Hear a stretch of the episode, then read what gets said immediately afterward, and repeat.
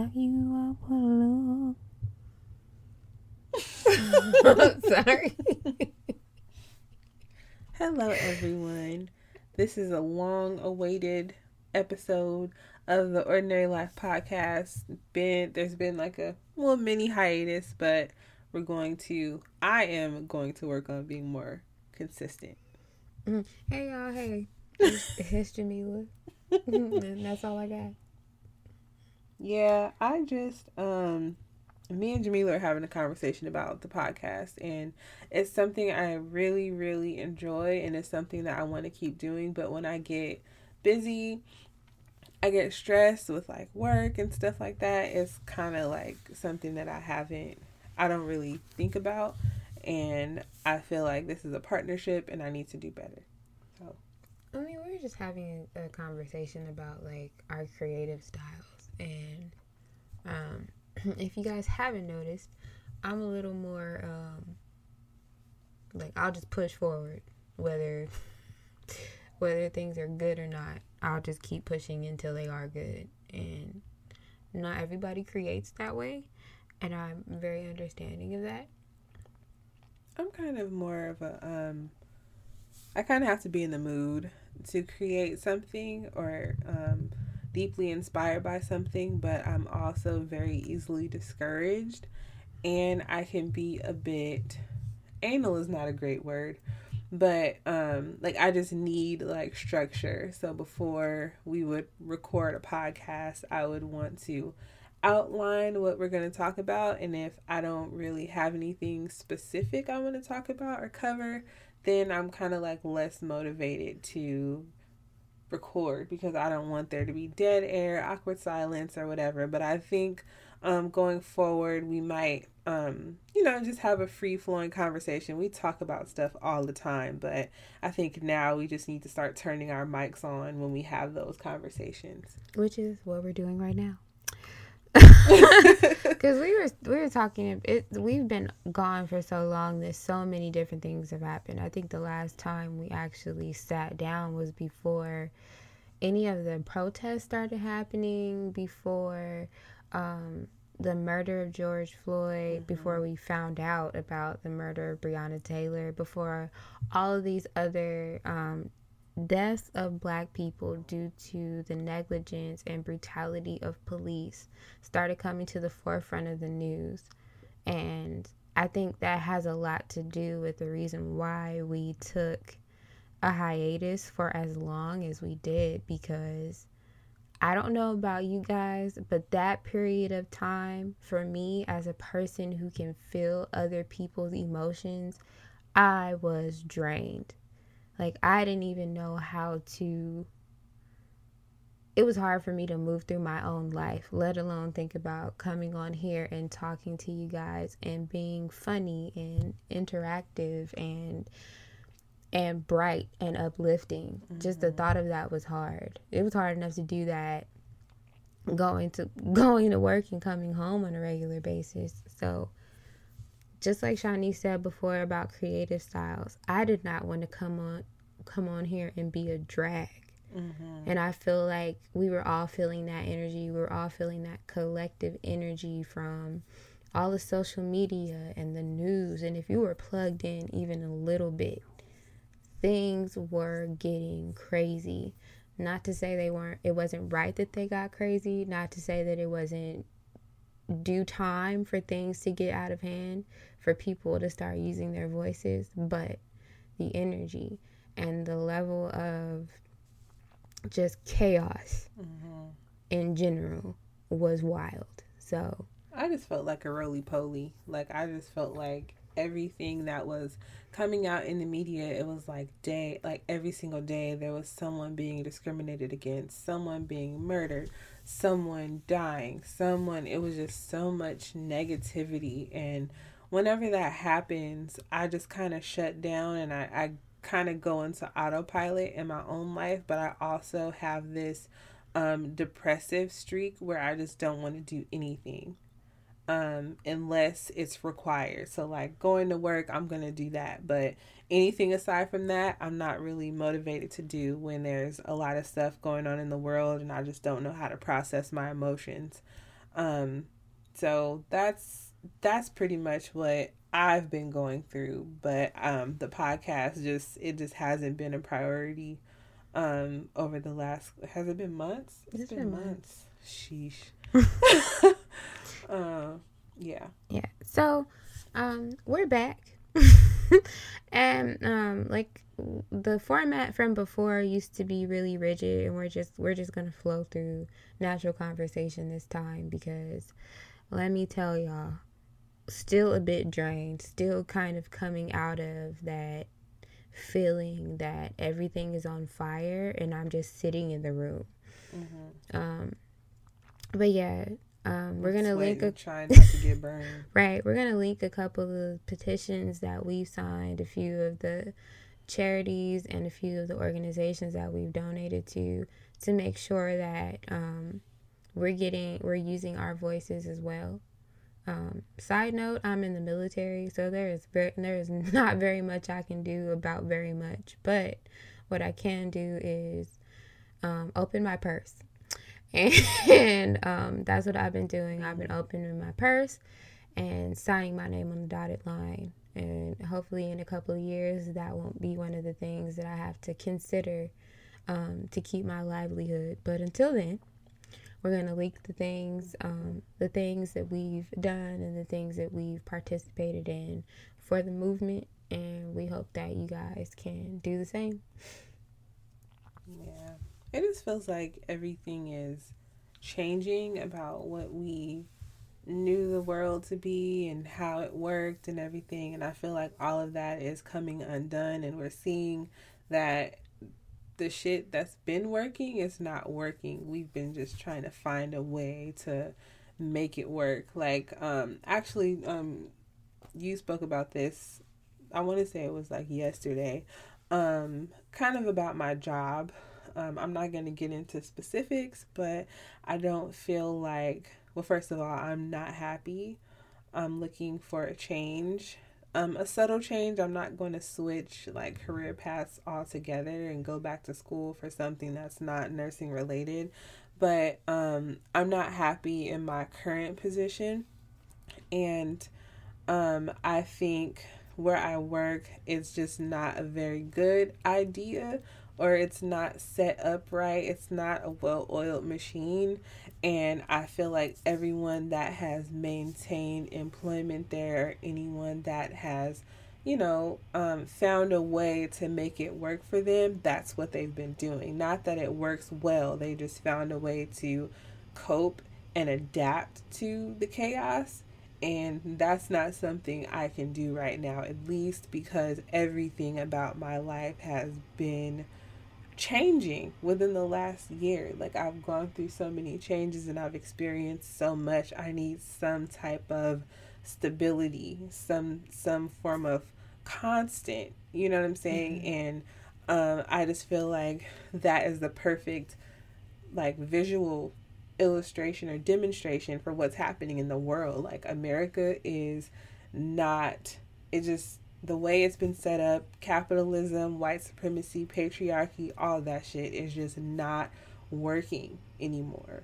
With coronavirus and everything and that progression and how it's completely shaped the way that we interact with each other, the way we go out into the world, it's just not working anymore.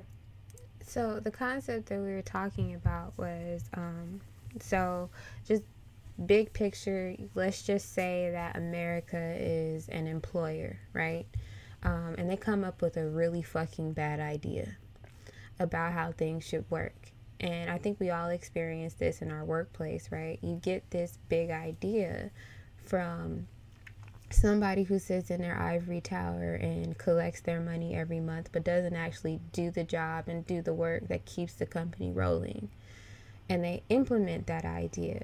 And you have a choice to either let the bad idea fail and then take the blame for the fact that it's failing, or you make it work, and then the boss, the CEO, whoever who came up with the bad idea thinks that it's good because it's working.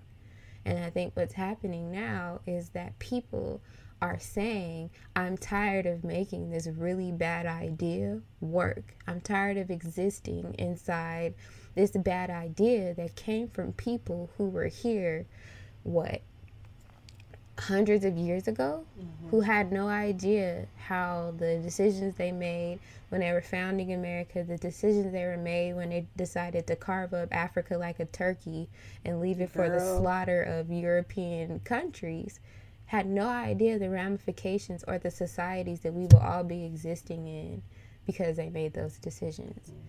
So small scale, micro scale, think about yourself in your workplace if your workplace is dysfunctional. And then think about the life you live if you're in America, and how dysfunctional that is for all people, mm-hmm. but specifically because I am a Black female, it is extremely dysfunctional.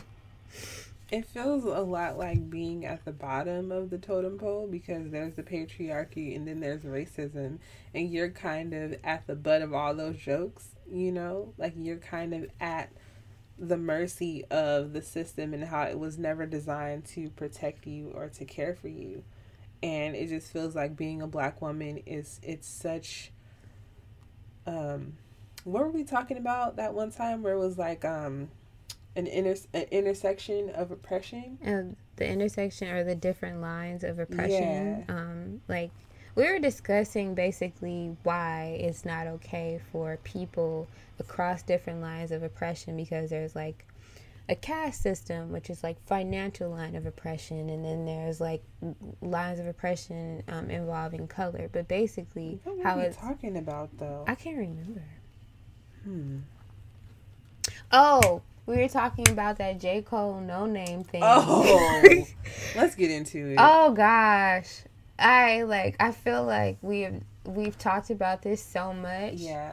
So if you're unfamiliar, J. Cole put out a song during the what feels like, I'm not even going to say the middle of all the unrest that's been going on. It was probably the beginning. Anyway, put out a song that basically was trying to say that if you have the knowledge, right?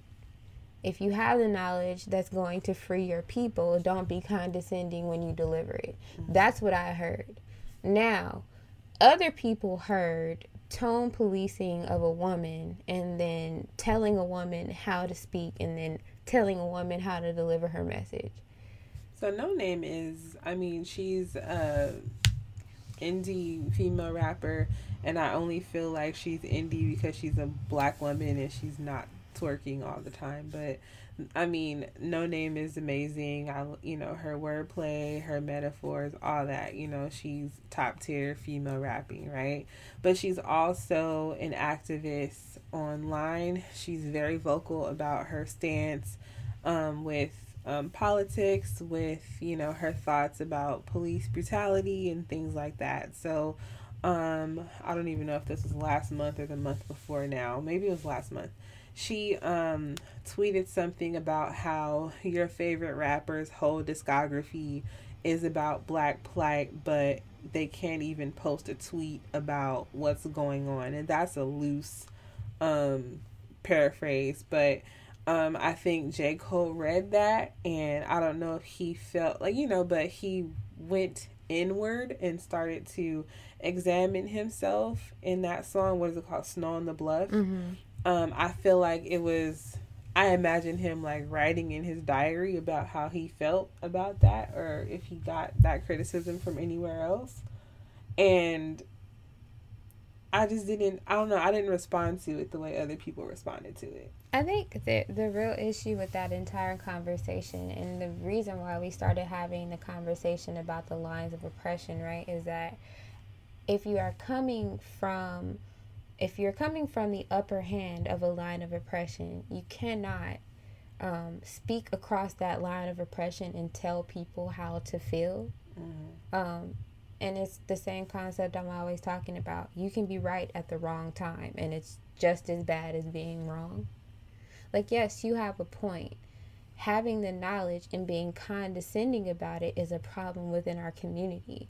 And if he would have addressed that to a man, because men are also guilty of that, mm-hmm. there would have been no issue. But because he spoke directly to a woman, and he crossed the line of oppression. And that is the real problem with that entire conversation. Now, I think you'd have to be willing to understand all of those things to be objective. And I think that's also another thing that we ended up discussing. It's like when there's unrest, when people are involved in a movement, that collective anger gets aimed at people. Mm-hmm. And when you feel like you're getting to a place where you're making headway with one oppressor, with one group of people who are actively involved in whatever type of supremacy you're fighting, mm-hmm. when that adrenaline from the fight is dying down, you will find a new place to point it. I also felt like, because like you said, because of all of the energy that, you know, Noname may have had for the fight, I feel like she was in fight mode and she couldn't hear the introspection, and she couldn't hear, you know, just the overall tone I feel like J. Cole had. It wasn't coming from a place of accusation or, you know, anything like that. I just felt like he was being very vulnerable and honest about the way that he felt. And because she's in fight mode, I just don't feel like she could have heard that. So after, you know, he released Snow on the Bluff, she responds with Song 33.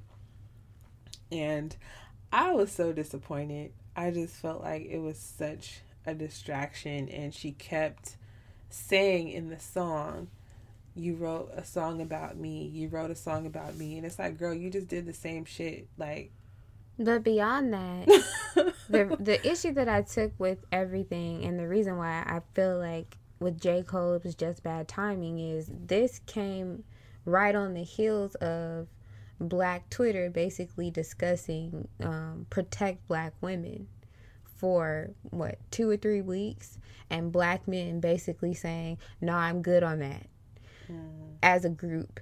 And then you have J. Cole coming through with, maybe he's far removed from Twitter, maybe he's far removed from the general pulse, but you tone policing a Black woman after 90,000 millions of Black men just said, "Nah, y'all bitches can catch the fade." Bad timing. Just generally bad timing. So it's like, once again, you had a line of oppression, you got bad timing. Then we also have to discuss, what was the concept we were talking about? It was like intellectual elitism, mm-hmm. where you go get an education and now you think you're better than everybody because you know stuff. And It's like, that's not why we taught you that. We didn't teach you so you can make other people feel bad for not knowing. We taught you so that you could go back and teach other people in their culture, in their language, in ways they can understand. And it definitely, it discourages people from wanting to talk to you or learn anything from you if they feel, I mean, people like me, I feel like I kind of function in that same way, you know. I remember in nursing school, every experience I had from the time I walked through the hospital doors, whenever I was with, you know, one of the nurses that worked on the unit, I could learn from her just by watching, you know. But if you acted like you didn't want me to be there and like I was a nuisance and I was stupid and whatever else, I didn't get anything from being around you for 12 hours. It just, you know, but anyway, people can get discouraged when they're talking to you or they want to educate themselves. And a lot of your rhetoric is speaking about how people need to elevate themselves and learn more and read more and stuff. And it's like, that's intimidating for people if they don't have that formal education. They don't have anyone in their family that ever introduced them to the literature. We don't learn that shit in school, you know? Mm-hmm. So it's probably all intimidating. And I think that was the main point that J. Cole was trying to get across. But again, I feel like that entire saga of people reacting to it showed the true flaw in righteous indignation, right? Because you can be wronged and you can be right about being wronged, but how long you sit in that anger and how you allow that anger to engulf your person, that's the real issue. Like, I've been wronged, I can address that, and I can also see somebody's point while I've been wronged, right? Mm-hmm. And I think you'd have to be looking to understand to have that conversation. But if you're just looking for the hurt, that's what you're going to find. I think that's why, you know, after a few days, she ended up coming back to Instagram and Twitter or whatever and saying, you know, I don't really like the way that I handled that. You know what I'm saying? I feel like it's just further distraction from the movement and everything that's going on right now. And it was kind of like, I'm sorry for the way I reacted type of post. And then she said all of the proceeds from the song were going to go towards, you know, different charities and stuff, which I felt like was a great use of those coins. Yeah. Yeah. So yeah, I thought that was an interesting look at how intraracial communication happens, right? Because black men, while they are black men in any place and they're discriminated against, they are still men. Mm-hmm. So the patriarchy still permeates the black community. And I think as a black man, you have to be aware of that. You have to know that when you're speaking to a black woman, yes, she is one of you, yes, she is on your side, but there is still a line of oppression sitting in between you, and you have to be aware of that. I think he probably realizes that now, you know, after the response that he got. I wasn't offended by it, but I definitely understood how someone could be offended by it. I don't think I've ever been, like, tone policed, but I have. But I'm in the military. Yeah. I'm also one of two women. I'm the only black person. So, more often than not, people are checking my tone and not listening to what the fuck I'm saying. So, it's like, I'm always in this constant battle of, do I go for their fucking neck right now and it's like risk my reputation, or do I just let them be wrong and just let that shit rock until they figure out that they're wrong? Shit, we were talking about that today, like just in a different circumstance, but it was like, all right, story time. So for the last 2 weeks, I've been kind of like wilding out and emotionally eating. First of all, I went to California to visit family and everything. And I told myself I'm going to eat whatever it is that I want to eat that is not available to me here in Virginia, because Virginia has a very... Virginia is a food desert. They don't have good food. They don't like good food. Everybody be eating bullshit with cheese on top and telling you that it slaps, and it doesn't. I'm done. Yeah. So it's very limited, like what you know, the mom and pop places, the, you know, good Mexican food, good soul food, good, you know, it's just good food in general is not up. It's not here. Not in Southern Virginia. Now, D.C. and Northern Virginia, like I've had a few slaps, but Southern Virginia, it is slapless. I'm gonna let you finish. So I decided that I was going to eat not everything in sight, but just eat what I could not eat when I came back here. And I've kind of been like continuing that because I've had a very emotional week, and I emotionally eat, which is terrible. But, today I'm like, this is going to be my last day of eating crap. So I'm going to go to Chick-fil-A to get the nuggets that I deserve. And this white lady was behind me. And I really hate when people, they just kind of carry themselves and walk around in the world like everyone needs to get out of their way, you know? So they rush you, they're rude and stuff like that. And I have a very, very short fuse for that kind of stuff. And I get that from my mom. My mom has a temper. I don't really have a temper. It takes a lot to get me angry, but once I'm there, I'm there. So anyway, I was looking at something on my phone and I looked down for a few seconds and, the car in front of me, I guess, had just moved up in the line and she honks at me and I was like, okay.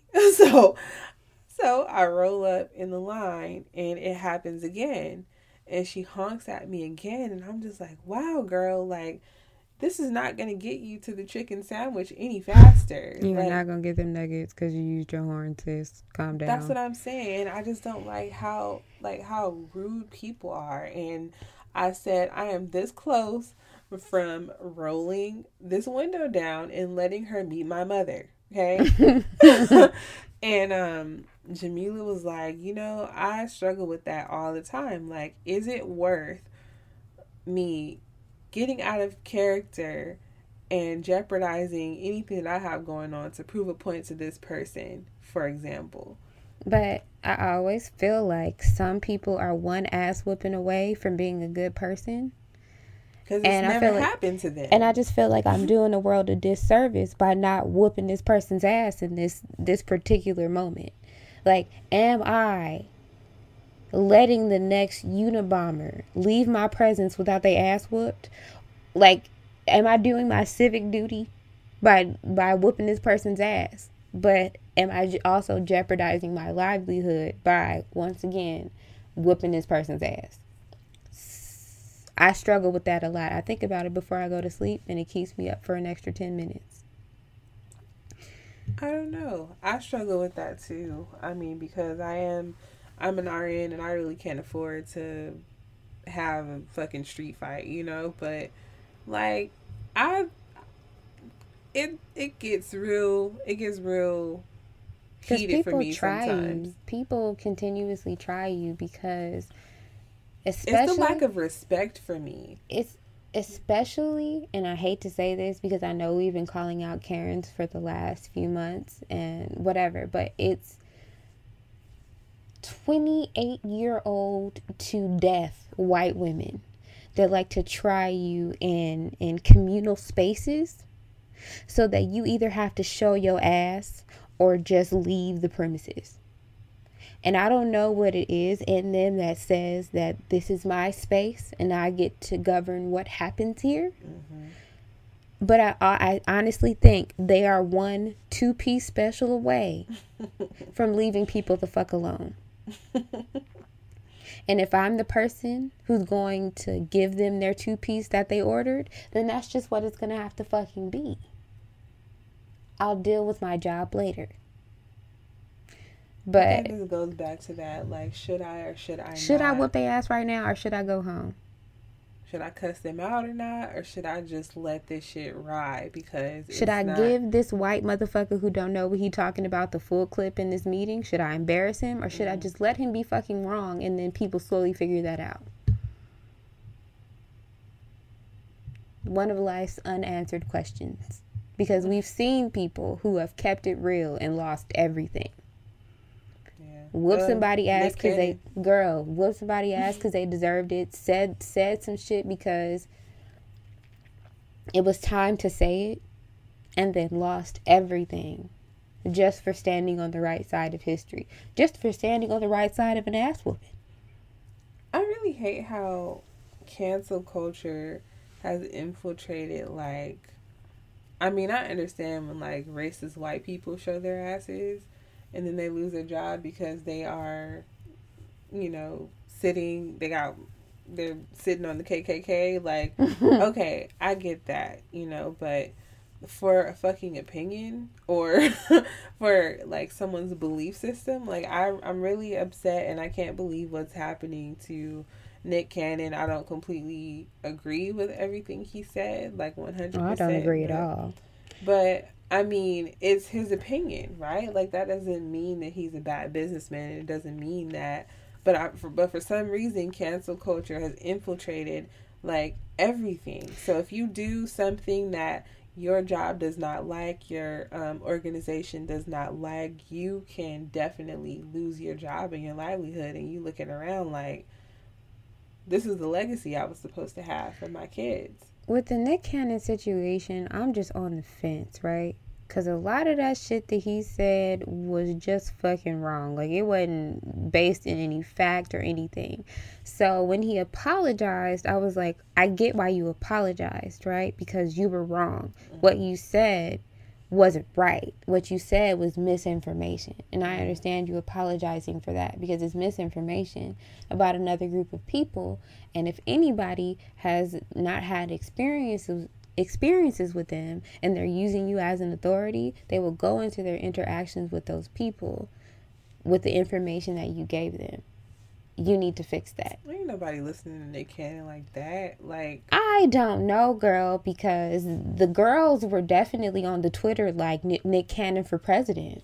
So right. And I think that we both have a misconception of the power of celebrity, because nobody who gets on stage and raps lyrics or sings a song has ever been able to encourage me to vote for anybody. Like, I love Killer Mike to death, but he's not the authority on whether I'm voting for Joe Biden or Bernie Sanders. Like, I appreciate your opinion, dog, but I'm going to go read these facts. But I think that we're alone in that. A lot of people get most of their news, their information about the world, their information about history from these people who sing lyrics, from these people who have shows, who have platforms. Because just like we said before, some of these people don't have access to any of the shit that we do. None of the history, none of the books, whatever, right? So they're looking to these people to give them that information. So yes, what he said was irresponsible. What he said was dead ass wrong. But was it worthy for them to cancel a show that's, I mean, I don't even know people who really, sorry. First of all, if you got cable, you got money, right? I don't even know anyone that really watches MTV and they're not watching Wild N' Out.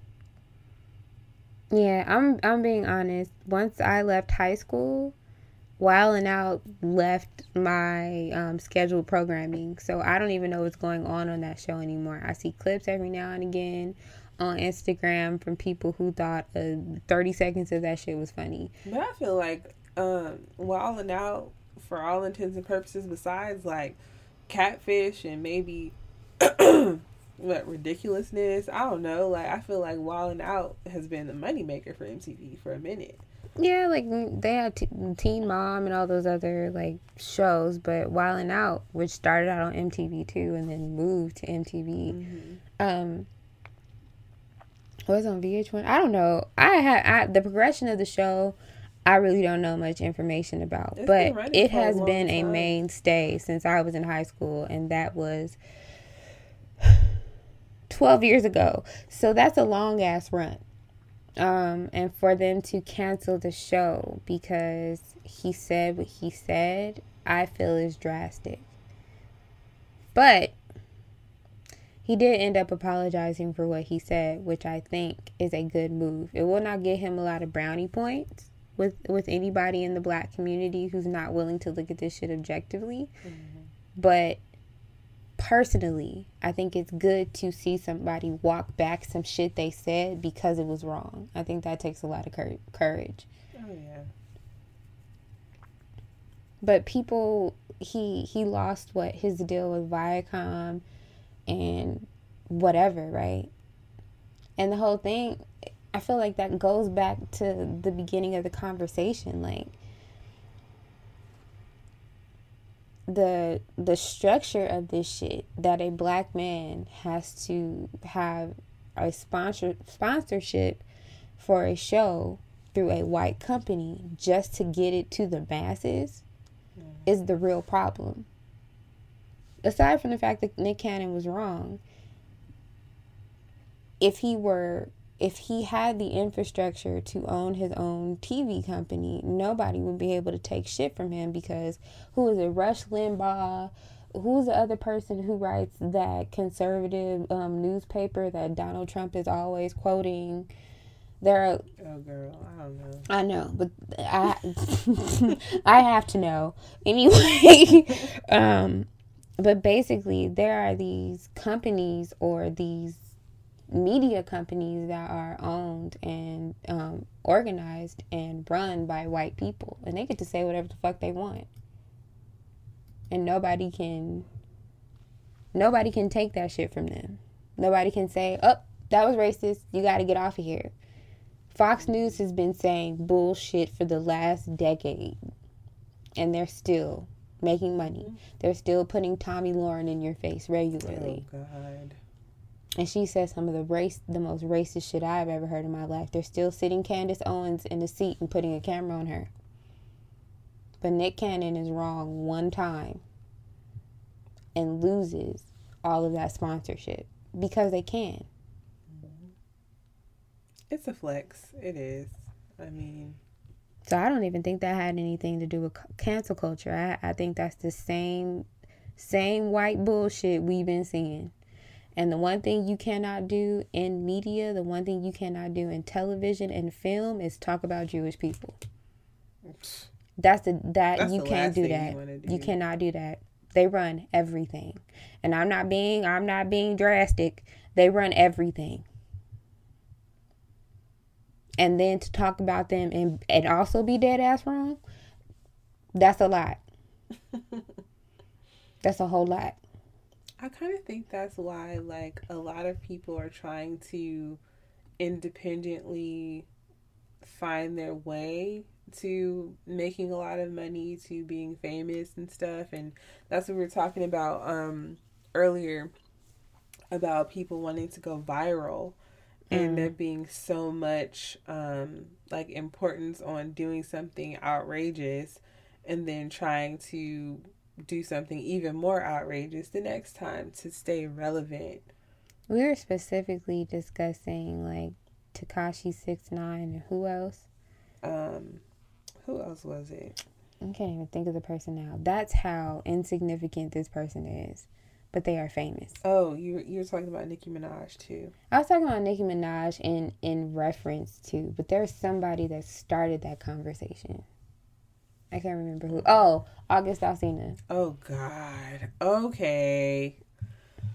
So, we all know that August Alsina has outed himself as being Jada's lovey bae for a significant amount of time while her and Will was going through some of the depths of despair of their marriage. So, he outed them in an interview. Y'all don't want that Will and Jada love no more, huh? Sorry. That girl, we gonna talk about that later, because we really need to, I really want to touch that. I really do want to put my hands all over that subject.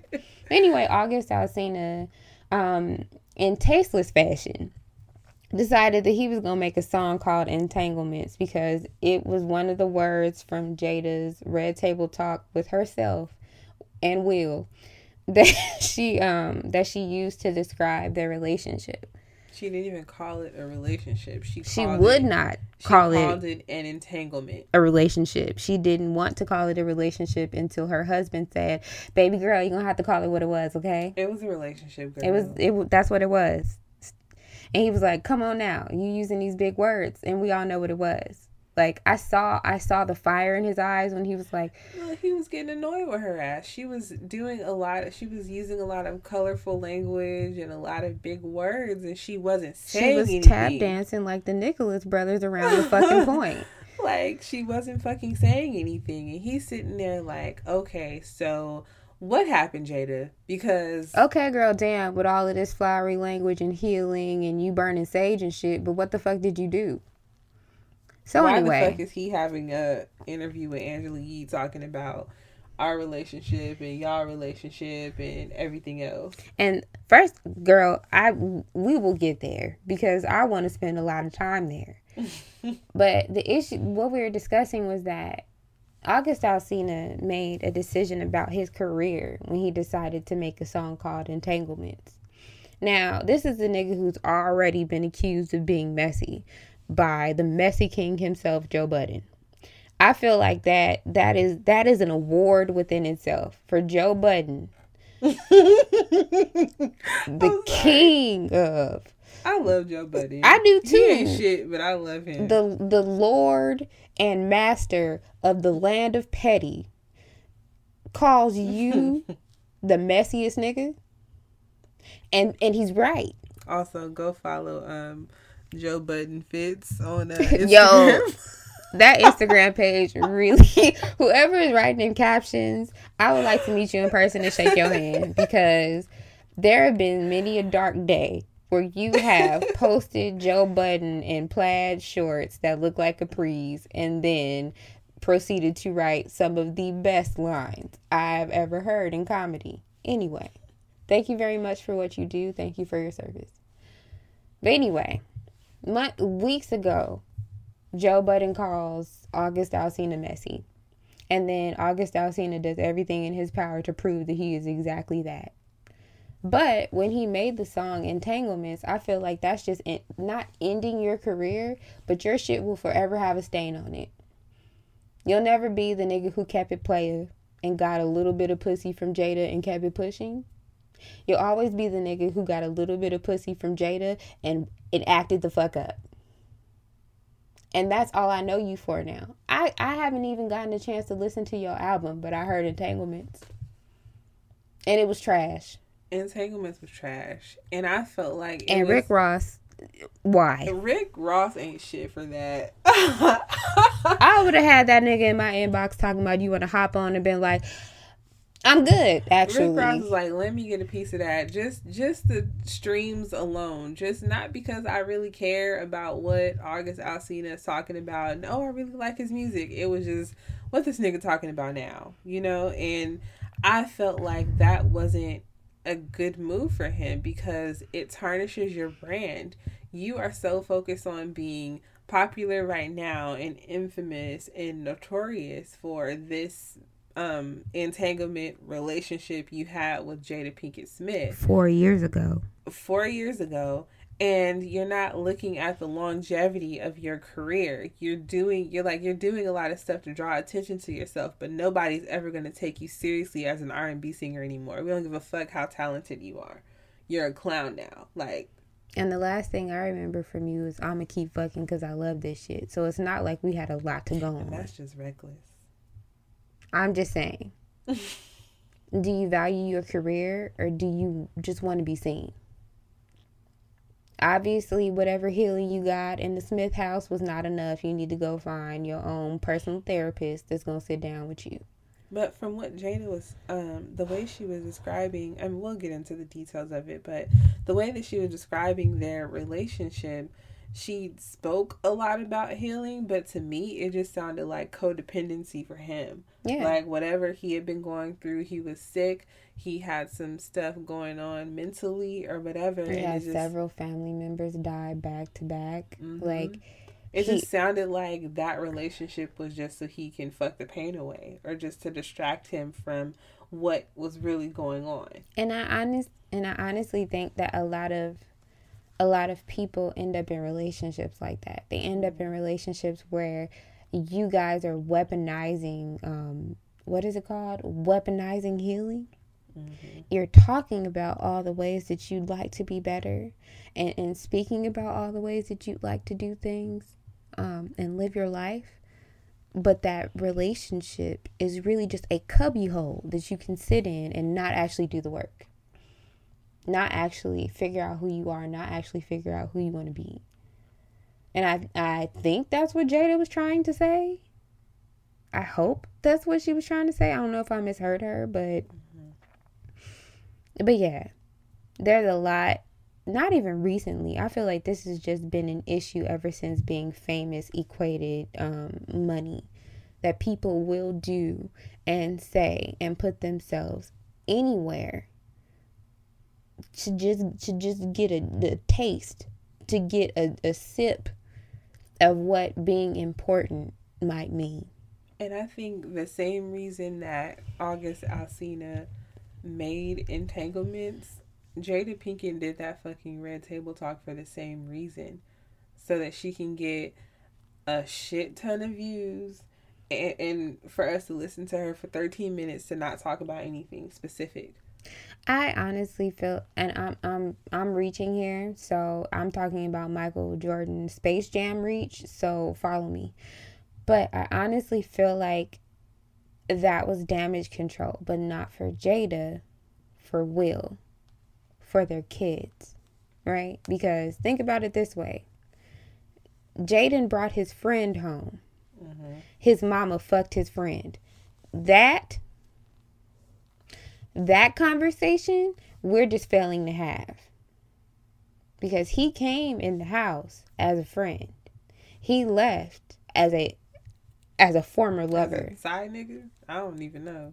and I feel like that is a damage control that you would have to do as a mom and a wife when you choose a partner that is that controversial. But she was still not honest about her role in that relationship, because for all intents and purposes, like, August Alsina was a grown man. He can make decisions for himself. But if he was really that compromised mentally and physically, and he just seemed like he needed someone, we have to acknowledge the fact that maybe Jada's relationship with him wasn't predatory, but it wasn't as wholesome and I just like to heal people like she was trying to make it seem. Like, no, you took advantage of him when he was vulnerable and he needed professional help, not for you to burn sage around his head and then give him the best blowjob he'd ever had. Okay, I'm sorry, that's while you're going through a separation, you know, in a marriage that, I don't know, they spoke about maybe it was going to end them, but I don't think anything is going to break them up if they can. I don't think anything is going to break them up publicly. I don't think they'll ever get a divorce. But they have already cleared up that they are not above living in the same house and just never fucking speaking to each other again. But what? Okay. Let's just have the conversation now, because we already deep off in it. Will spoke about something.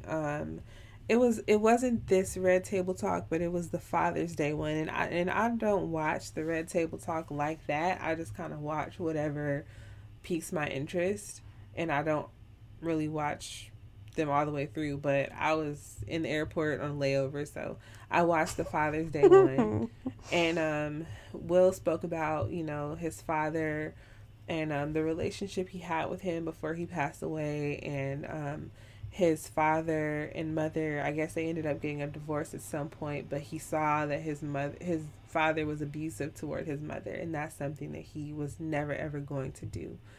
He never, ever wanted his kids to see that.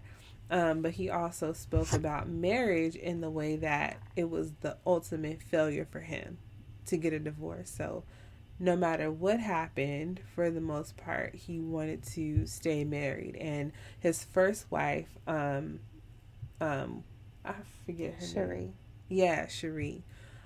He felt like that was the ultimate failure. So once he got with Jada, he kind of made a vow to himself in a way that he was going to make sure that they stayed together no matter what. But I am in the school of thought of, like, I'm not going to be with you if I'm unhappy. I don't give a fuck what's going on. Like, I know that my happiness is most important in that situation. If I'm unhappy or I feel abused or it's a toxic situation, I'm not going to be with you. I'm not going to stay married for the sake of, you know, or just fearing the failure of getting a divorce. Like, you have to do what's best for you. Like, my father was in a very toxic marriage for a number of years, and he said he stayed for the kids, and it's like, so you don't want to get a divorce, but it's toxic, like what you guys are living in and living through, and that's something I'm not willing to do. And not to speak about any other relationships that I've been close to, but I've seen what staying with someone because you said you would, and not because they're good for you or because the relationship is equitable. I've seen what that can do to a person's spirit. I am not willing to participate in any of the sort. So, as we're talking about Will and Jada's relationship, and we have to talk about equity, right? Like, as I explained the first half of their relationship, Jada was trying to be everything that Will wanted and needed from a wife, and she felt like she was failing. The kids felt like they were failing. Will felt like he was failing. And they went through a moment where she wasn't willing to pretend anymore, and neither were the kids. Mm-hmm. And Will had to change the way that he saw them and the way that he planned on loving them. And I feel like that's the real conversation that they had on the Father's Day show. And that's why... That was really good. It was actually very good, because you can see how the ideas that they had about each other before they got married and had children had to change. Because Will expected, because his first marriage failed, that this would be perfection, that he was going to be in his kids' lives and he was going to have a wife that was willing to reach the level of perfection he wanted and whatever. And that wasn't what happened. They tried, but that's not what happened. So I feel like that's why I feel like they had to do this, the Red Table Talk after August Alsina outed Jada in their relationship, because there's an idea, there's this look of perfection. And the more and more that, the deeper we get into understanding who Jada is, the deeper we get into understanding who Will Smith is, we're starting to see that all of that, like you said, I want that Will and that Jada and I Will love. Their love looks like everybody else's. Mm-hmm. Their love looks like your parents' love when you can't understand why they're still together because they've hurt each other so much. It's the same thing. And I guess the question is, just goes deeper into relationships. Are you willing to let a person hurt you and still love them afterward? Let a person hurt you? Yeah.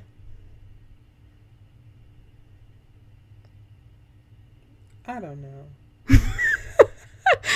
And I'm not saying that the pain has to be intentional, because there's a difference between intentional disrespect and just being wrong, right?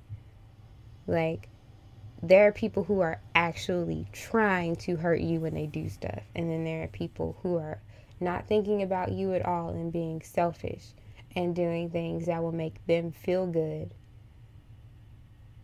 and not even thinking about whether it'll hurt you or not.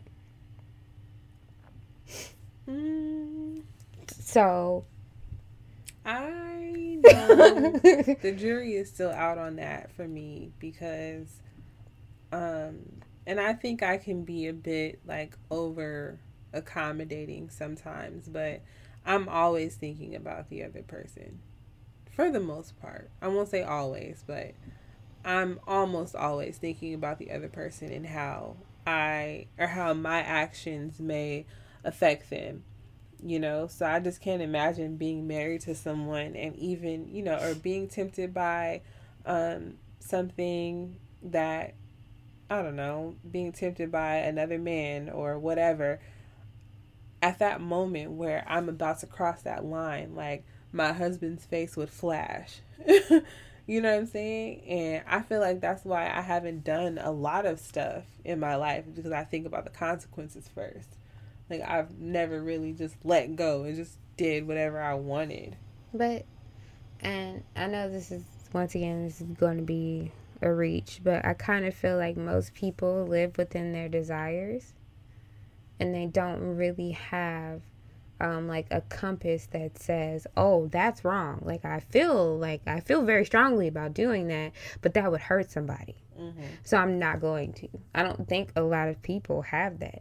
I think most people are like, well, I'm about to fucking do it, and we're gonna see, like, And every time I have conversations with people who make decisions like that, that's kind of their thought process. It's just like, well, we're just going to see if the consequence actually comes. Like, they're willing to risk having to pay for that shit later. And I think that is a real... asking for forgiveness instead of permission. Right. I'd rather ask my girl to forgive me for fucking Shelly instead of just not fucking Shelly. Because what if I never get that opportunity again? You can fuck Shelly, but then you may also lose your girlfriend. But I could also not. And I'm willing to risk it. Okay. I'm willing to step out on a limb and say that my girl is gonna forgive me. But why? I think I get stuck there because it's like, okay, she may forgive you, but that shit's gonna hurt her a lot. And why would you want to do that? But she'll get over it. Okay, no. Shelly's vagina. Now that's still in question. If I don't fuck it, it'll never get fucked by me. Like, you make me want to stay single forever. I'm sorry. I know. Like this, I be like, why even do it? Like, and that's the conversation that I keep having with you, because I'm like, I remember we were talking and I was like, y'all doing a lot to be with these niggas. Like, y'all are doing a lot and experiencing a lot and going through a lot to be with a man. Like, what are you getting? Now, I know there are people who are in equitable relationships and they are happy. Their husband is everything they ever dreamed. But that's like 3 of y'all. The rest of y'all going through the tortures of the damned just to have somebody to hold your back at night. I can't do it. It's really scary to think, like, to invest all this time into another person, having children with them, trying to build a life, combining finances and all this stuff, you know? And I just don't feel like I've really met a lot of people that value relationships the way that I do, that value communication the way that I do. I do appreciate the way that Will and Jada communicate with one another and how they can be transparent about the way that they feel. I feel like it's almost, they're able to be objective with each other about certain things and not letting the emotions take over. I also think they discuss things long after the emotions have kind of like fallen out of that shit. Yeah. Like, I don't think they come to the table with anything fresh. Oh, no. But I mean, a lot of people don't address things anymore, like after the emotions kind of wind down. I feel like a lot of people, you know, something happens, the emotions run high, and then there's no in-depth discussion about how you felt in the moment. I think it takes a certain level of trust you have in the other person and a certain amount of vulnerability on your part. And fear plays a large part in that too, because it's like, well, girl, let's talk about vulnerability for a minute. Let's just get deep up in it. Vulnerability is so important, especially if you plan to be in a relationship with someone and you're trying to build trust. You cannot trust someone fully if you're unwilling to be vulnerable with them. Like, I can't stress that enough. And it's really hard dating now, like, I mean, because we are both 30, we are both single, very single, and kind of loving it, but anyway, I'm not really I've had my fair share of like disappointments, and I always felt like I'd meet a guy and we'd like hit it off and things would be going well, and then at some point I just kind of don't know what's happening, or something happens to where like I find out he's had a girlfriend the whole time. He is trying to get back with his ex. He is told a grandiose lie about something like, oh, by the way, I have kids or some shit like that. Girl. And it's like I've had my fair share of that, and I'm kind of over that. Like, I want to have a long-lasting relationship. I do desire marriage with or without kids. But I feel like it's so hard to get to that because everyone is so afraid to be hurt, and they're not afraid. They're afraid to be vulnerable, and it makes it so hard for you to truly get to know someone and connect with them if everyone is afraid to be vulnerable. I'm not afraid to be vulnerable. I feel like I'm very vocal about how I feel, and I miss you, I want to see you, all that kind of stuff. Like I'm that kind of girl. But if I don't feel like there's any reciprocation, that's when I kind of like my fear starts to kick into gear, where I'm like, maybe I shouldn't tell you exactly how I feel. And it just seems like a game of chicken. And it's like... And what we were watching, I made Shanice watch Brene Brown. Oh, I love her. Just, you know, because. So... Brene Brown is a sociologist who does studies on vulnerability and specifically vulnerability in relationships, geared towards like helping companies create better cultures so that people actually want to come to work and feel included in all of those things. And while she was doing that research, they like stumbled upon the fact that vulnerability is at the heart of most relationships working, right?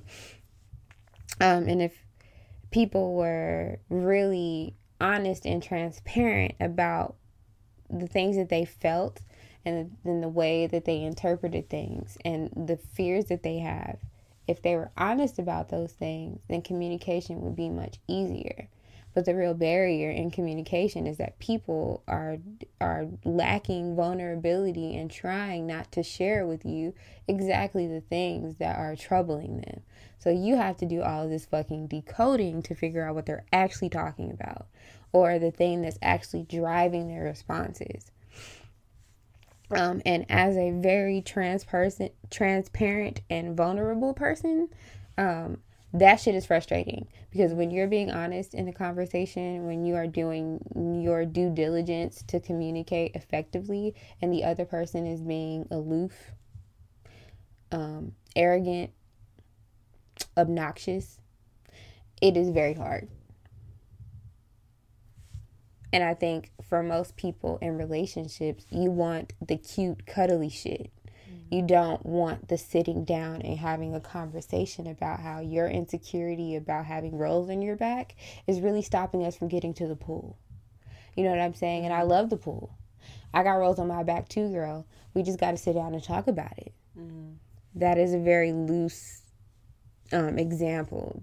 Relationships get deep, right? Some people have anxiety about anxiety and feelings about being abandoned. And that's why they act like they don't care.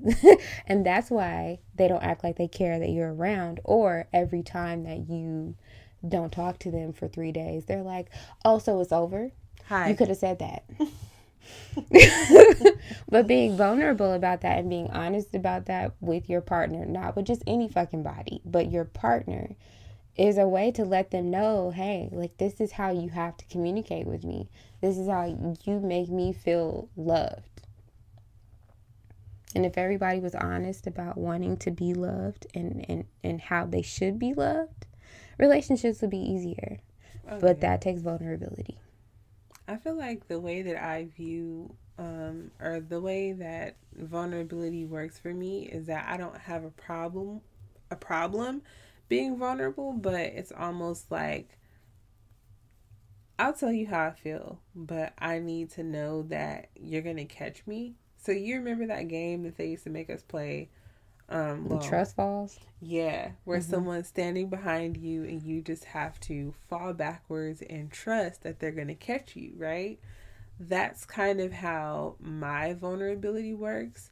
Like, I don't want to bear all, and I don't want to tell you my deepest, darkest secrets and traumas and triggers and all that stuff if you're not going to catch me.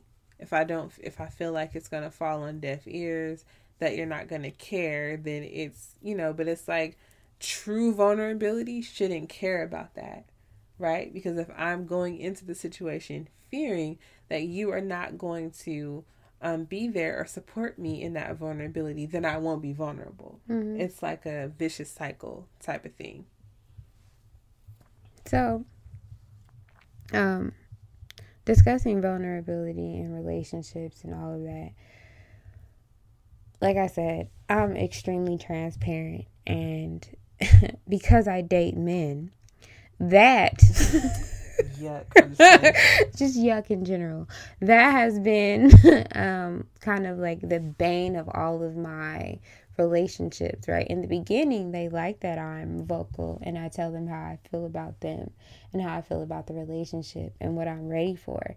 But when we actually get into the relationship shit and I'm expecting equity and love and for them to know what I like because I learned what they like, when we start talking about that shit, baby, the walls come up. I feel like I'm sitting outside of a fortress. There's a moat, there's alligators, and this nigga has definitely sent the Doberman pinchers out to come and fuck you up just because you asked, hey, how's your relationship with your mom?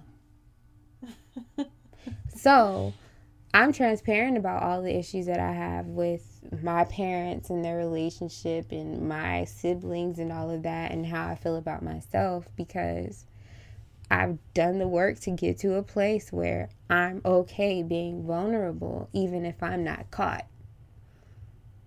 Like, if I tell you my stuff because we're in relationship and then you fumble, that's okay, because I didn't need you to catch me. I got this. Mm. But like I said, I date men. Not the most emotionally equipped group of people. Just not. After years of being told they can't cry and emotions are for the weak and being called sissies and bullshit because they had emotions, I can understand why as a group they don't know how to deal with them. But it's just so weird to me, like, how you can operate in this world and you feel emotions, right? Like, it's not like because you are a man, you just don't feel anything. It's almost like you feel the emotions, but you are ignoring them. Like, you are being active in ignoring them. And then when you are asked to address them or express them, it's like pulling teeth. Mm-hmm. Mm-hmm. This is not all men. And this is not... And I don't bash men. I love men. I do sometimes.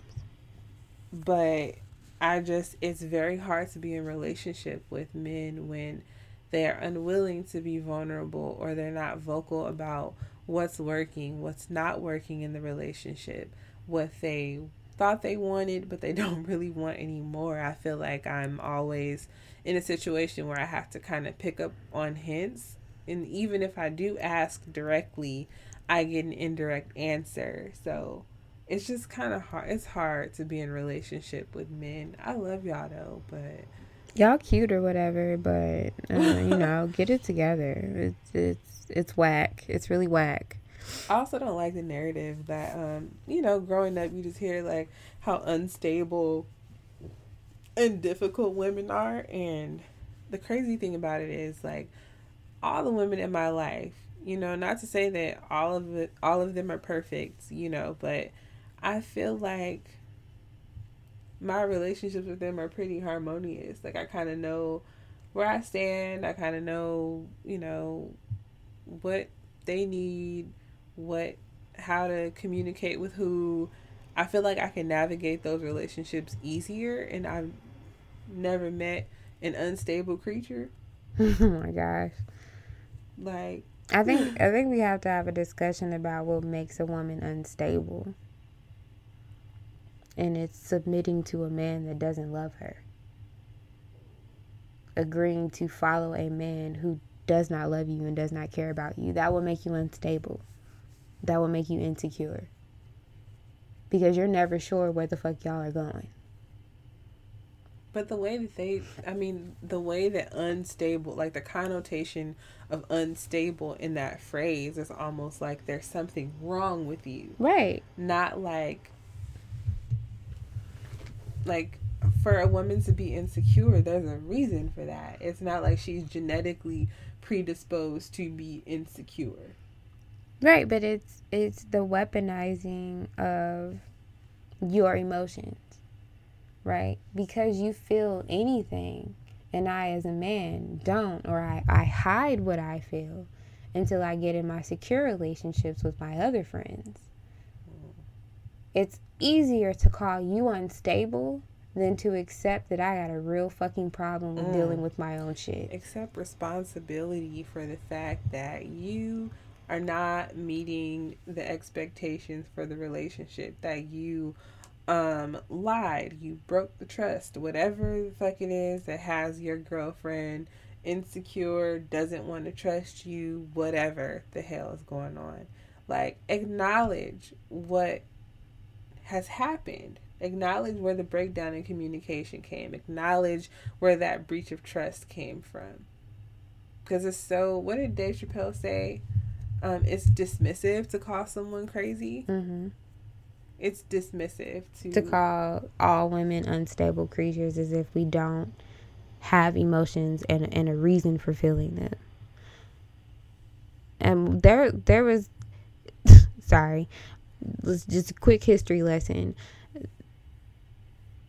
Psychologists early on decided that hysteria was a disease or a mental illness that only women could have.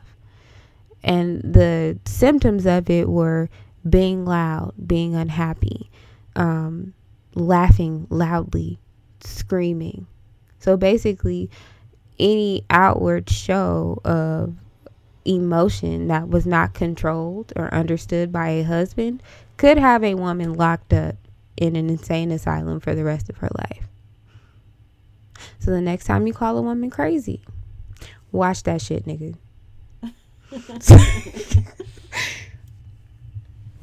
But yeah, on the Will and Jada thing, they have their marriage. I'm not totally sure that it's working. I also have no dog in that fight. So all I can do is send a prayer up for them that Will and Jada both get what they need. And leave it at that, because at the end of the day, they still wipe their asses with $100 bills, and I'm still living on the same budget I was in college. So. Can we talk about Kim and Kanye for a minute? Oh, God, please. Please, no. It's fine. Let's go. So, in the car today, Spaceship came on by Kanye West from his College Dropout album, which is my favorite album by him. But there's been such a sharp contrast, you know, between who he was, or who we thought he was anyway, when he first, you know, came out, and before he became famous, and who he's become now. Maybe it's a variation of that same person, but I said the worst thing that could have happened to Kanye West was his mother passing away and him becoming famous, because I feel like he just completely came undone when she died. And then being famous, just because he already was very confident / arrogant, and now he has affirmations of that. And Jamila said, the worst thing that actually happened to him was not marrying Alexis and marrying Kim Kardashian. Now, I know that some people feel very strongly about Kim Kardashian, and I'm just going to say this right now. Girl, fuck you. Because I don't care how you feel about that girl. Like, Kanye West is there to feel strongly about though. There are some people who will defend her and defend her like that's their mama, like they would lose teeth over her, and I don't get it. There's not a celebrity on God's green earth that I'm willing to argue you down about. There's just not. But Kim Kardashian I'm still trying to figure out why she famous. But anyway, Mary. The only thing I can think of is the sex tape and the reality TV show. I don't even want. That poor child. What a terrible way to come about some notoriety. Mm-hmm. But I'm just trying to understand why the Norwoods are not just as famous and popular. Because they black. It's that simple. End of story. Stamp. Send it to the presses. The story's done because they're black. I mean, I feel like Ray J was the star of that whole sex tape anyway. But I've never seen it. I saw clips. Girl. But anyway. But I honestly feel like the worst thing that happened to Kanye West was not having a group of people around him and a wife or a significant other who could say, or who knew him before he was famous and could say, you're not being yourself right now. What's wrong? Except for his mother. I feel like Donda was probably the only person that was able to reel him in if he said some bullshit. You know, I'm pretty sure he got on the mic and said some bullshit, and Donda called him like, boy, what the fuck you just say? Yeah. But once she passed away, I felt like he just started doing and saying whatever he wanted with no one to check him. And we really have to discuss mental illness for what it actually is. It is not something you can just wrap your fingers around and cling to when you're having an off day. It is a very real thing that makes your brain act and just makes you act erratically and react very strongly to things that would not affect a well managed mental mental stance. Let's just call it that. Kanye West is very clearly suffering with narcissistic personality disorder. He also spoke about being bipolar on medication. Most people who have narcissistic personality disorder are misdiagnosed with bipolar or borderline before they actually figure out what it is. Because all three of those personality disorders have erratic and unequal reactions to being I don't even know how to describe it, but with a narcissistic person, if you tell them that their idea about themselves is wrong, their reaction will be violent. Like that Sway in the Morning interview. Yeah. Exactly. But it's like we talking about clothes, nigga. Why are you You're doing a lot. Yeah. And just the reaction that Kanye has had to anyone telling him that his ideas are bad. To anyone telling him that, hey, maybe that's not your lane. To anyone, even his friends telling him, you're getting out of line. The reaction is unequal to the offense. And I feel like at a certain point, they just stopped telling him what they thought. Who was it? Rhyme Fest? Who was it? Who was just like, nigga, good. That's fine. I'll remove your mom's name, even though she was important to me too. But since it's that deep, you can have that shit. Mm-hmm. And we'll just run the organization like we plan to. And you can kick rocks. You can go to Wyoming or whatever the fuck cabin in the woods ass place you live in. And you can have it, nigga. I thought he lived in Calabasas. Kim Kardashian lives in Calabasas. Kanye West bought property in Wyoming. And that's where he took everybody to make them whack-ass albums they made. Yeah, with the exception of Tiana Taylor. Because that shit still slaps. But she never intended for her shit to be 8 songs long. But we're not going to go there. That's another conversation. But I honestly feel like every time y'all put a mic to Kanye's lips and to the camera in front of that nigga, that y'all are really just encouraging mental illness. I don't see why we keep doing it, and I also don't see why we keep getting shocked that this nigga says unfounded, unfactual shit.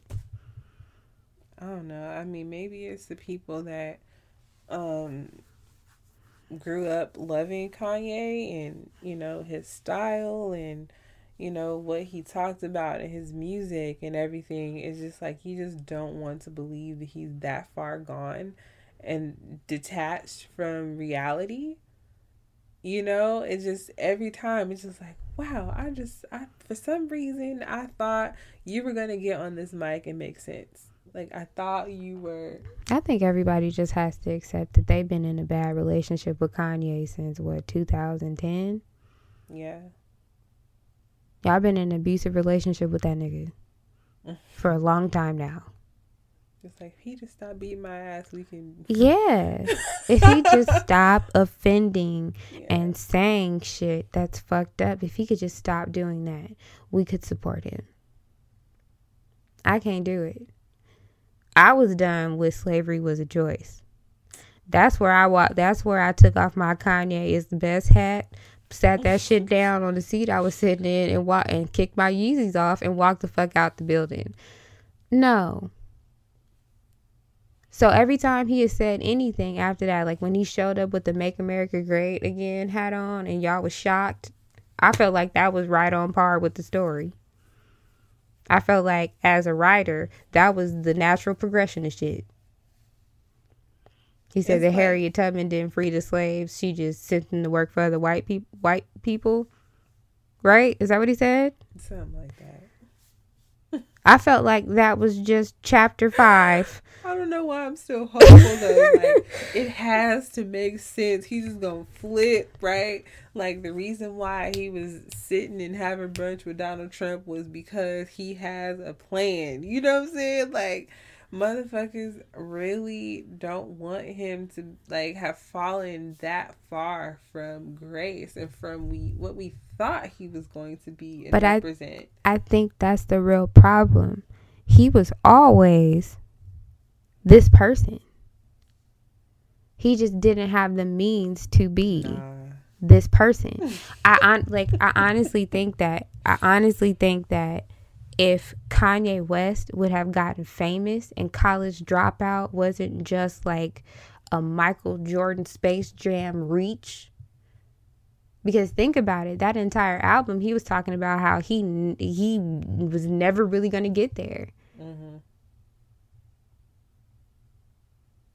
So you're listening to Kanye, who was starting to doubt himself on College Dropout. Mm-hmm.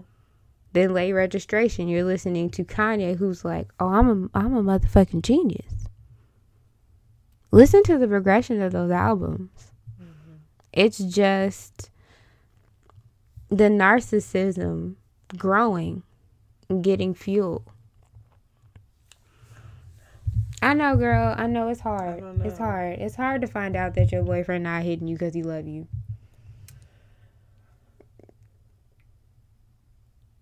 I don't know. Because, like, and I don't know if arrogance becomes... confidence becomes arrogance once you have the means.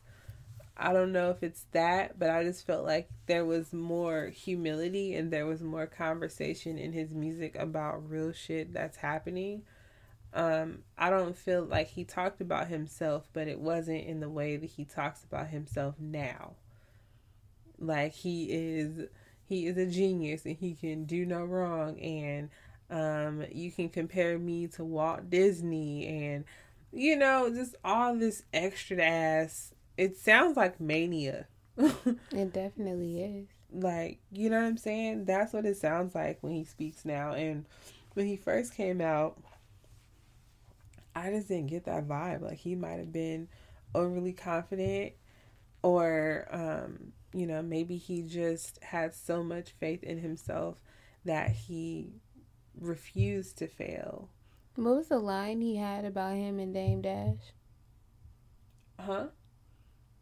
It was like something about him being an asshole, just like Dame Dash. I can't remember the song. I can't remember either. But anyway, I feel he's been saying that he was cocky. He's been saying that he was an asshole for a really long time, and it's like nobody was listening to that part. I mean, I was, but I didn't. You just didn't think it was gonna show up like this? Nah, because I mean, you can be confident and you can believe that you're that nigga and you're the best at what you do without it being this. You know what I'm saying? Without it being what it is right now. Yeah, I'm trying to think of who else. Like another example of someone that is kind of like cocky and like borderline like arrogant in their music, but they mind their business and they make their music. And you know, I can't think of a person right now, but I mean, everybody don't have to be humble, like nah. But I just don't like the road that, like, I feel like it's just a car ride, and it's just like, I don't like where we going, Kanye. Like, you've been going the wrong way for a long ass time now. And I don't know. I feel like Kanye West is and will always be a distraction. The music was good once upon a time. That has not been the case for several years.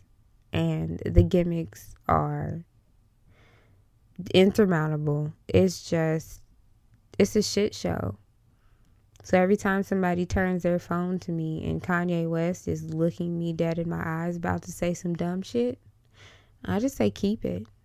Girl, I don't really need to know what he said, because I know it was stupid. I think I'll always still have that little ounce of hope. Girl. That one day he will either be a better person or just shut the fuck up. And I remember what was the album, the gospel album that he put out? Oh, yeah. Honestly, I haven't even listened to that. I haven't either. But I remember when that came out and everybody was like, see, he coming back. And I was like, I don't know if that's what that means. Like, I don't know if that means he's going to make it back to us. I kind of think that means he's going further in the wrong direction. And this has nothing to do with God or Jesus, because I love them both. But Christianity has been weaponized several times to get people to fall in line with a lot of things. And the way that entire movement was structured, that's what it looked like. Because I didn't see a Bible nowhere.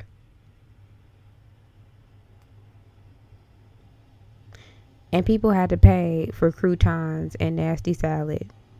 Sorry. You didn't see the meals that the people had to pay for before they actually went into the concert? Mm-hmm. Girl, baby, wow. Mm-hmm. Anyway, that's neither here nor there. Kanye will never be canceled to me. I just have no... He has a lot of opinions that I don't agree with. He has a lot of feelings that I think are unfounded. But... that's also his business. You just need to get the fuck away from the Kardashians, because he got on Twitter a couple hours ago and was just going on a rant talking about Kim trying to have him locked up with some doctor. Get Out was about him and all this stuff. It's like, what is going on in that house with all them blocks and girl and white and beige paint? Yeah. But yeah, I feel something for Kim Kardashian. I feel like as a wife, that is probably very hard to watch your husband fall into just mental disarray. I'm pretty sure she's doing everything. I don't know if it's stupid. I think it's just hard as a wife to watch your husband, the father of your children, fall into what I can only describe as just mental chaos. And I feel like she's probably doing everything with the tools that she has to take care of him. And I really hope the best for her, because that has to be hard. I also don't care about her. I want to make that clear. Please do not tell me nothing about how Kim Kardashian is the best thing since sliced bread, girl, because I won't argue you down. You just won't be my friend anymore. Like, we will lose friendship. Damn. Why? We will lose friendship. I'm tired of it. And that's another conversation, because we were about to talk about Megan Thee Stallion and whatever transpired between her and Tory Lanez and her friend and that SUV, wherever they were. I don't even know the details. I just keep hearing random facts about the night, and it sounds like, I know I've used this word a lot today, but a shit show. It sounded like a dumpster fire of events that led to Megan Thee Stallion being shot in the foot and her friend having to spread her ass cheeks in the middle of the street to the police. Hear that. What? Her friend had on like a bathing suit bottom, and the police were like asking them to get out of the car. And she got out of the car and backed up like they said, and they told her to lay down on the ground. And then they told her to open her legs, but she had on a bikini bottom.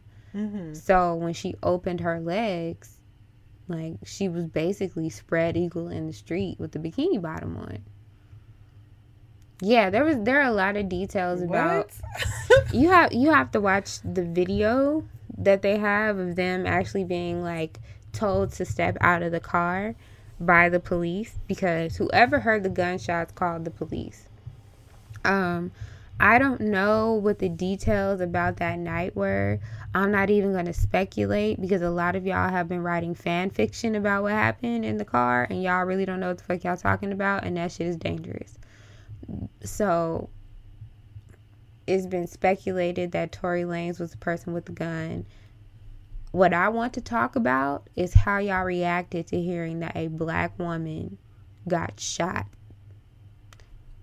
I will never forgive y'all. I will never forgive y'all for the way y'all acted about Megan Thee Stallion getting shot in her foot. I will never forgive y'all.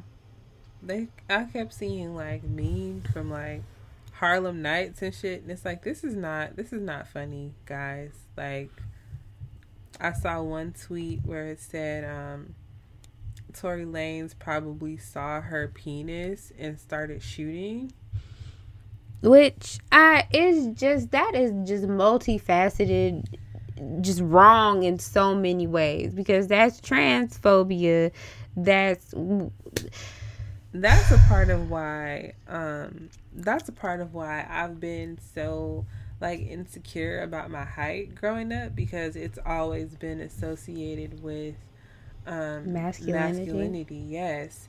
I see tweets all the time where, or like memes where there'll be a picture of a girl and a guy, and she is significantly taller than him, bigger than him, and then the caption says something like, a lot of different things that indicate that she's carrying the relationship or something. She's wearing the pants in the relationship. She's the actual man. Right. And it's so offensive. It's not right. It's like, black women, like, we have to, I don't know. It just it's so much. Like you said, it's so multifaceted. There's so many things that are nuances that are, I don't know, that are there, and it's offensive to me, like, because I feel like I can relate to Megan Thee Stallion in different ways. You know, she's tall, she's black, she's, you know, going to school, she raps, she, you know, and there was just no one coming to her defense trying to find out how the fuck she got shot. And is it because she got shot in her foot? It wasn't like she got shot in the chest, because if she would have got shot in the chest or shot in the head or something like that, oh, prayers up for Megan Thee Stallion. Right. Like, and I think that speaks a lot to the culture that we live in. That, and I know, like, I've always commended black people for being able to turn our misfortune into comedy, to turn our misfortune into laughs. Like, I've always appreciated that about our community, but this did not feel like that. This felt like y'all saw a woman who loved herself, who wasn't ashamed of herself, who was actually braggadocious about everything that she was and is and can accomplish. And then y'all saw her get hurt, and it like validated your feelings. Couldn't wait to tear her the fuck apart or make fun of her. And that was wild to me. And I also I think it has a lot to do with the fact that she has never tried to look or be like anything you would have wanted. And that she has actually told you in her music that the pussy is the last thing you're going to get close to with your whack ass. So I honestly feel like all of the resentment from Megan Thee Stallion telling y'all that y'all ain't shit and that y'all couldn't breathe on her pussy. Mm-hmm. It was like, serves you right, bitch. It's just, like, yeah, bitch, since you didn't want to give me no ass, that's why you got shot. Like, that's literally the energy that y'all descended upon Black Twitter with. So, I really hope that Megan Thee Stallion recovers. She seems like she's doing fine. I don't know her personally, so I wouldn't know, but I haven't heard anything about how she's doing or what's happening, but I hope she's okay. And Tory Lanez, I really hope y'all figure that out, because if the story is being reported correctly, that's a shit show. What is the story though? Because I keep seeing like speculations on like what might have happened, but I don't know if they have an official story yet. I haven't heard anything concrete from either of them. I'm absolutely certain that their lawyers are involved, and that is the reason why we aren't getting any details, because both of their careers are on the line. Because that's assault with a deadly weapon. Mm-hmm. So however the story plays out, like what was the old boy's name who shot himself in the locker room and ended up going to jail for shooting himself? It was Plexico Jenkins. Mm-hmm. He shot himself and went to prison. No telling what's going to happen when you shoot somebody else by accident. So I'd hate to see both of their careers get, I was about to say entangled. And that is that on that. We just gonna have to end right there. That just came full circle. Oh god. But yeah, hope Meg's okay. Yeah. I hope everybody is okay, and I hope that the worst version possible of the story will happen in that car. I hope that's not true. And I hope that you guys and I won't say you guys, like I've never retweeted or reposted, laughed at something that I shouldn't have, but let's be more mindful about what we are reposting and liking and sending to other people and finding humor in, because I mean, I'm sure that Megan Thee Stallion is all right, but it's like, she's a person with feelings. Even though she's a celebrity and it's, you know, she's far removed from you. And, you know, I mean, even one point I said something like, how are you so unhappy with that much money? Right. But I mean, celebrities are people, mm-hmm. you know, and we have to be mindful about, we just have to remember that and be more responsible with what we post. Especially if it feeds into transphobia or misogyny or anything of the sort, because y'all was just combining all types of oppression and finding it funny, and I just could not understand that. That shit was wild. It's like the everything wrong with everything just jumped out all of y'all. Like what did you say you saw? Shot Girl Summer, like that's crazy. Like, getting shot is serious. I honestly think it's because she was shot in the foot. and it just seems, oh, well, she gonna be all right. But it's like, what if she may never walk again? But what if she needs an amputation now or whatever? It's like, it's serious no matter where it is. And I want to know why mm-hmm. and how that shit happened. You know, like, I don't care how insignificant it may seem. Like, she got shot. She was in pain, obviously. You know what I'm saying? But if she would have got shot in the chest or in the stomach, oh, man, keep Megan Thee Stallion in y'all prayers. And it's just like, I just don't like, I will never forgive y'all. That's it. I will never forgive y'all for how y'all acted about toilet paper at the beginning of the COVID-19, whatever. And I will never forgive y'all for the way y'all reacted to Megan Thee Stallion getting shot in the foot. It was a disgrace. But we're going to move on.